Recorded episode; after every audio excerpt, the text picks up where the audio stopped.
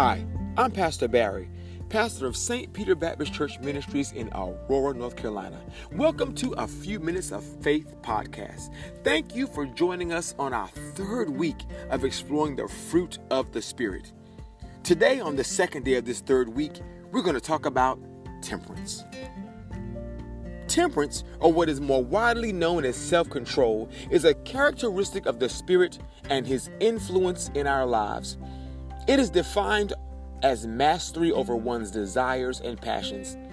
To best understand what self control looks like, let's turn to the Word of God and see this quality at work in our Lord and Savior, our example, Jesus Christ Himself. Matthew 26, verse 50 through 53. And Jesus said unto him, Friend, wherefore art thou come? Then came they and laid hands on him and took him. And behold, one of them which were with Jesus stretched out his hand and drew his sword and struck a servant of the high priest and smote off his ear. Then Jesus said unto him, Put up again thy sword into his place, for all they that take the sword shall perish with the sword. Thinkest thou that I cannot now pray to my Father, and he shall presently give me more than twelve legions of angels? Beloved, in the text, we see the moment of Christ's betrayal as it is at hand. Led by Judas, a band of men come and arrest Jesus in the garden where he was praying.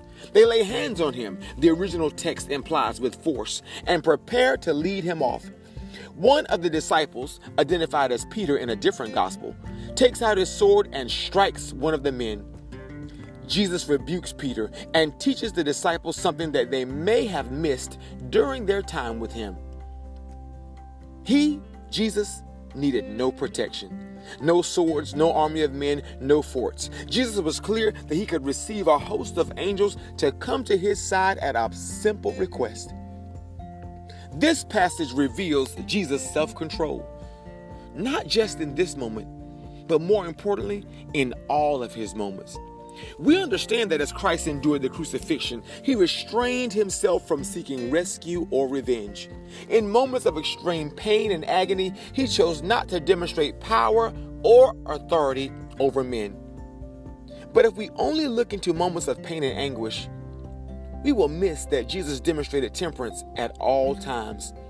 The power to call upon a legion of angels was not given at the moment he was arrested, it was always his when he walked on water, when he fed the 5,000, when he cleansed the temple, when a crowd sought to throw him off a cliff.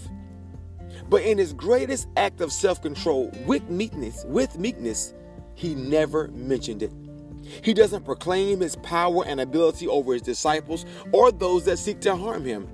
He doesn't announce it as an open display of his self-control. Instead, he walks in temperance even when it's not recognized or praised by others. In the text, he mentions it to the disciples to keep them from engaging in violence on his behalf. In Christ's example, we see that temperance is a virtue that is displayed in our daily lives, not just in moments of intense emotions or desire. In reality, it's in those intense moments where we may find it more difficult to display temperance if we haven't been walking in it beforehand. Beloved, mastering our passions and desires cannot be done outside of the Spirit. If we are to produce temperance, if we are to be like Christ, we must abide in Christ. 2 Timothy 1 and 7 says, For God hath not given us the spirit of fear, but of power and of love and of a sound mind. The Greek words we have translated as a sound mind mean self control and discipline. Through the Spirit, we have been given the power to master ourselves, our desires, emotions, drives, and passions. So today, let us walk in this fruit.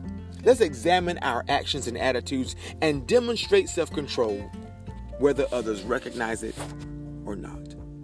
And thank you for a few minutes of faith.